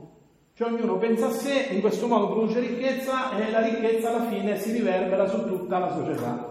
Però si parte dall'individuo egoista. Notate, non solo dall'individuo e non dalla relazione, ma dall'individuo egoista. Questo è un soggetto economico produttivo, quindi si scommette sulla produttività dell'egoismo e sul mercato come struttura competitiva. Questa è l'economia che conosciamo, capitalismo classico. Loro dicono, in Italia in particolare, prima con i teologi francescani, poi con Antonio Genovesi, gli economisti italiani illuministi del Settecento, in particolare a Napoli ci fu la prima cattedra di economia nell'Università Europea, ai primi del Settecento.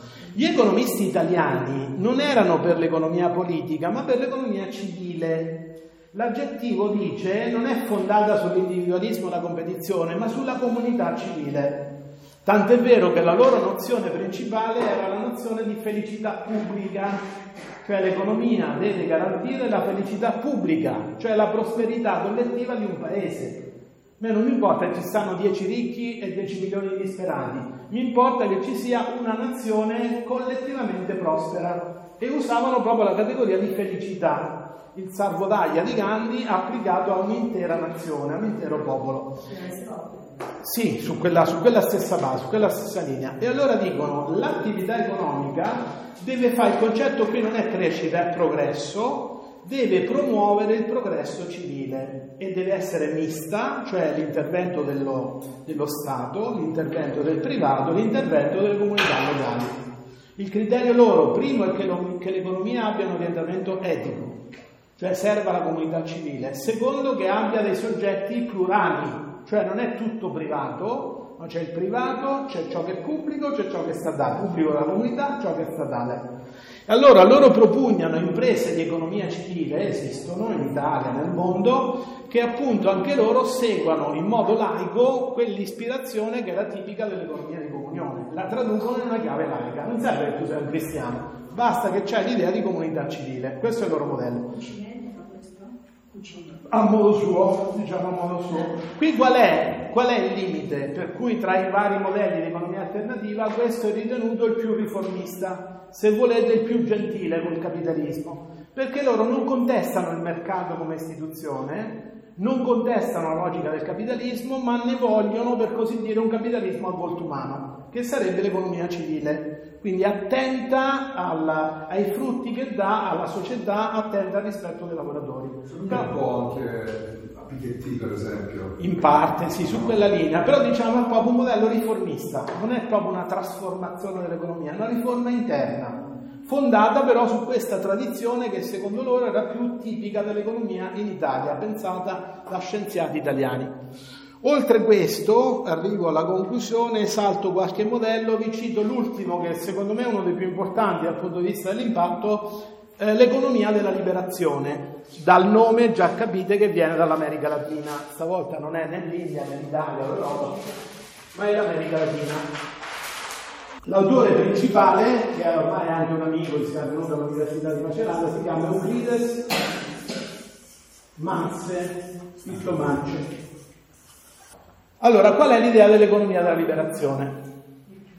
Lui ritiene che l'asse portante dell'ordine attuale economico sia centrato sui cosiddetti primi due settori. Ricordate, il terzo settore sarebbe il volontariato, no? Chi sono i primi due settori? Lo Stato, o meglio, il mercato e lo Stato. Lui qui recupera Marx e recupera il nostro Gramsci facendo un'analisi abbastanza marxista dello Stato e del mercato dicendo mercato e Stato sono due strutture oppressive, sono dominio di classe.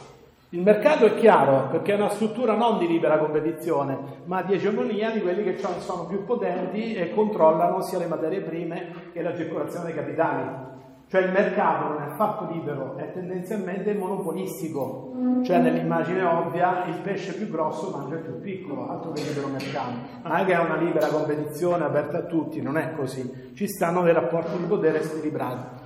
E è un dominio di classe. Notate che il mercato, secondo Manz, è fondato su una istituzione sotterranea che è la scarsità. Cioè vuol dire se tutti avessero denaro sufficiente, il mercato non funzionerebbe avremmo l'inflazione, le merci varrebbero tantissimo e il denaro quasi niente. Allora, perché il denaro valga, noi abbiamo un potere d'acquisto, è necessario che il bene denaro sia scarso. Cioè il mercato è un gioco a cui non tutti possono partecipare con la capacità di stare dentro quel gioco qualcuno ha un potere d'acquisto 1, qualcuno ha un potere d'acquisto 1000, quindi la scarsità è l'istituzione fondamentale, segreta, sotterranea del funzionamento del mercato. Quindi è una struttura antidemocratica fin dall'inizio, per definizione. Lo Stato che fa? Tutela i rapporti che mantengono il mercato, quindi è l'istituzione di classe, da poco un'analisi marxista dello Stato. Allora la sua intuizione, che poi è diventata una pratica in America Latina, sia in Brasile sia in poi lui mi ha fatto vedere insomma, le, le varie, i vari stati con cui collabora, in molti stati dell'America Latina, l'intuizione era di affiancare, non di abbattere il mercato dello Stato, non c'è più la teoria della rivoluzione armata, però dice noi dobbiamo far crescere dalla società civile istituzioni alternative. Allora, l'istituzione alternativa al mercato lo chiama circuito economico solidale. I circuiti economici solidali. Adesso vediamo che cos'è. In, diciamo, come contraltare dello Stato, lui parla di potere pubblico delle comunità. Qui c'è una vaga assonanza con Olivetti, potere pubblico delle comunità. Che vuol dire? Allora, vuol dire che la condizione di concretezza per capire questo è che in America Latina, in molte zone, le comunità di villaggio, le comunità territoriali sono comunità. Cioè non c'è un tessuto sociale completamente disgregato dall'individualismo, la comunità è ancora una cosa concreta. Allora, se nel territorio una comunità è una realtà concreta di persone che riconoscono un legame tra di loro, loro che fanno? Creano un circuito di produzione, di consumo e di scambio in cui quelli che partecipano, per avere una vaga assonanza ma molto sbiadita, molto vaga, i nostri gas, i gruppi d'acquisto solidali. Però mentre i nostri gruppi d'acquisto in realtà insistono sull'acquisto, sulle condizioni d'acquisto, loro partono dalla produzione e dalla distribuzione. Cioè dicono, se noi a una comunità diamo una, un segno, lui dice così, un segno di valore alternativo, che sarebbe una moneta alternativa, e diamo a ogni compratore una quantità sufficiente, cioè abbattiamo la scarsità, nessuno ha poco denaro, cioè nessuno ha poca moneta alternativa.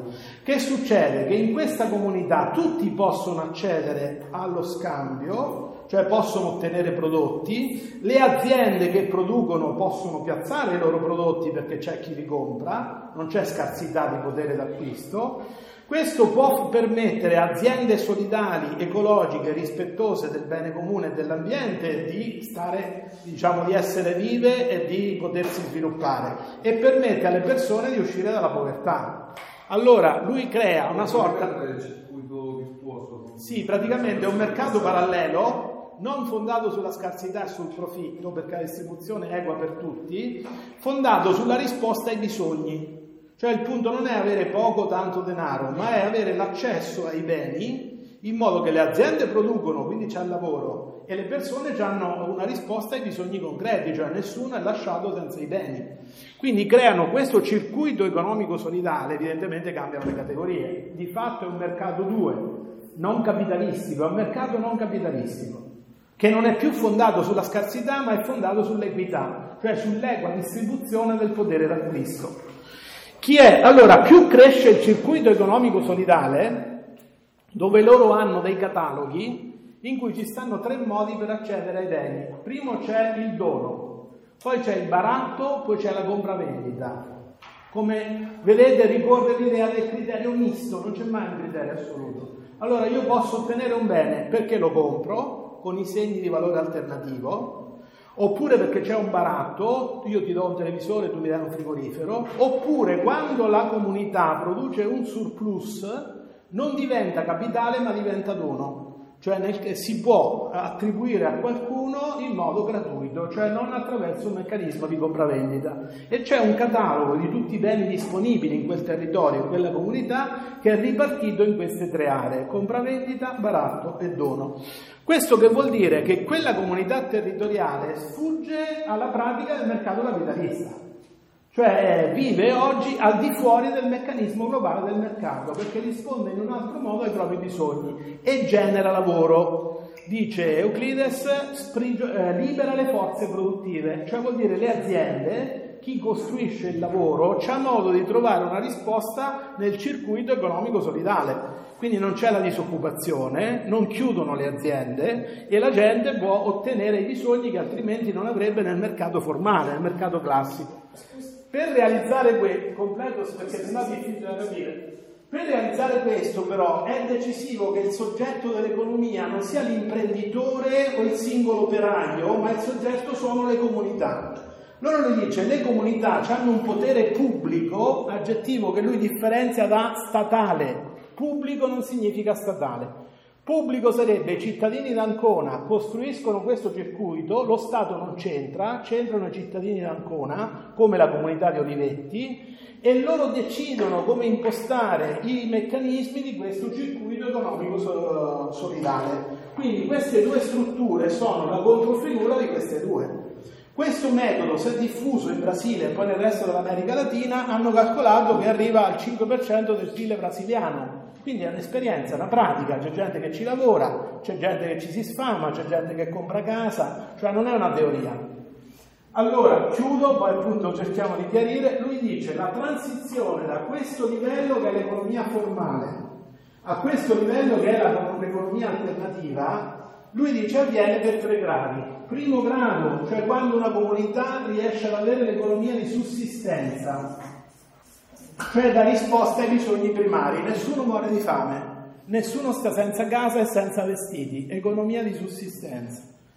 Secondo livello, quando tu maturi, perché come vedete lui prevede un percorso di maggiore approfondimento, quando tu vai più avanti arrivi all'economia di resistenza, cioè molte più persone passano da qui a qua.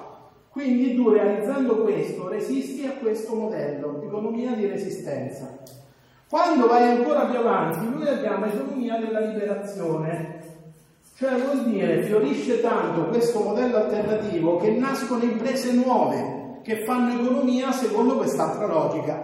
Quando loro prendono il sopravvento, dice quella è l'economia della liberazione. È un modello tipico dell'America Latina, tanto è vero che loro dicono noi ci rifacciamo alla teologia della liberazione, alla pedagogia della liberazione. Paolo Freire, per esempio, è l'autore principale perché legge proprio il percorso educativo dei singoli e delle comunità secondo la categoria di liberazione. Dicevi No, mi Laura. quando qui dici, forse è una banalità quella che dico, però ehm, che ci sono, c'è un modo di accedere in tre modi ai beni, no? Sì. Uno di questi è il dono, sì. ma non succede che poi qualcuno dice, beh, allora prendo No, perché diciamo, per arrivare al dono, innanzitutto se arrivi al dono è quasi una risposta che noi potremmo dire assistenziale, cioè se arrivi al dono vuol dire che c'è una condizione ancora di povertà estrema dove serve il ricorso al dono. Per loro la prassi normale è il baratto e la compravendita. Quindi dovrebbe piano piano sparire il sì. diciamo. Però quello perché lo mantengono? Perché riguarda il surplus, cioè siccome una comunità e le aziende che partecipano a questo circuito producono ricchezza, Mentre nell'ottica capitalista quella ricchezza prodotta in più dove va? Nella finanza, va nel circuito delle borse, va in titoli. Invece qui notate la differenza, va in dono, cioè si produce qualcosa in più, vorrà dire che potrà essere destinato, secondo criteri diversi, alle persone che ne hanno bisogno. Però è proprio un criterio di, di surplus non, da, non diciamo, da, ricondurre al criterio finanziario, quello quello che interessa a loro. La chiave per farlo funzionare è la partecipazione, cioè che ci sia una comunità. Un modello come questo in Italia è difficilmente pensabile perché noi abbiamo una cultura individualista. Quindi la cosa più avanzata che abbiamo pensato sono i gas. Ma Euclide critica i gas perché sono un frammentino che non investe l'intero processo economico. Cioè lui dice per trasformare l'economia devi investire tutto il processo economico, cioè la distribuzione, il denaro, il lavoro, il rapporto con la natura, chi prende le decisioni. Però cioè, la strada è quella, quella relazione diretta diciamo, tra il certo, produttore certo, e il certo. consumatore. L'idea è quella, però diciamo il gas è un frammentino di tutto questo invece che un approccio complessivo. E questo sta funzionando? Questo sta funzionando. Anche qui, come? Beh, sono, no, no, le, comunità sono diciamo migliaia di persone, per quello dicevamo riesce ad avere cifre grosse. La strozzatura, diciamo, il versante più debole al solito in tutti i modelli, qual è il versante politico? Cioè, immaginate nel Brasile di Bolsonaro, infatti loro no, Euclides si è impegnato per la liberazione di Lula, eccetera. Cioè per loro se c'è un governo ostile, se c'è uno Stato veramente autoritario, è chiaro che questo modello rischia. Quindi l'altra economia richiede un'altra politica, naturalmente, cioè richiede una democratizzazione. Io mi fermo perché è troppo lungo, ci sarebbero anche altri modelli, però l'idea chiave era questa.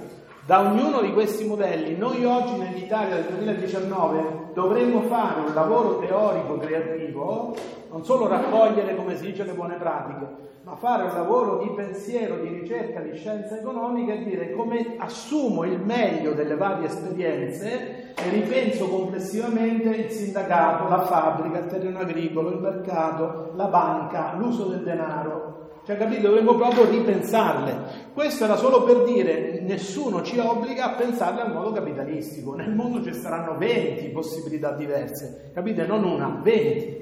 E allora in questo senso dicevo non solo il lavoro teorico ma il lavoro educativo. Cioè voi immaginate che non è che arriva il nuovo Marx o il nuovo Latouche, quello che volete, ma insieme ai ragazzi e alle ragazze nelle classi cominciamo a risignificare i termini dell'economia cioè sì, di fatto oggi è vissuta così, come andrebbe vissuta e imparare a far pensare loro la tensione positiva tra quello che è e quello che invece potrebbe essere. E così imparano anche che le cose si possono trasformare. Quindi un modello di altra economia, in un certo senso, su scala micro, nasce nel cammino con la classe. L'importante è ripensare la cultura dell'economia. Se voi cercate fonti, esempi, esperienze, quelle ci stanno. Quindi si tratta solo della volontà di farlo, non è che uno dice è impossibile perché la realtà è solo quella, no, la realtà è molto più plurale, differenziata.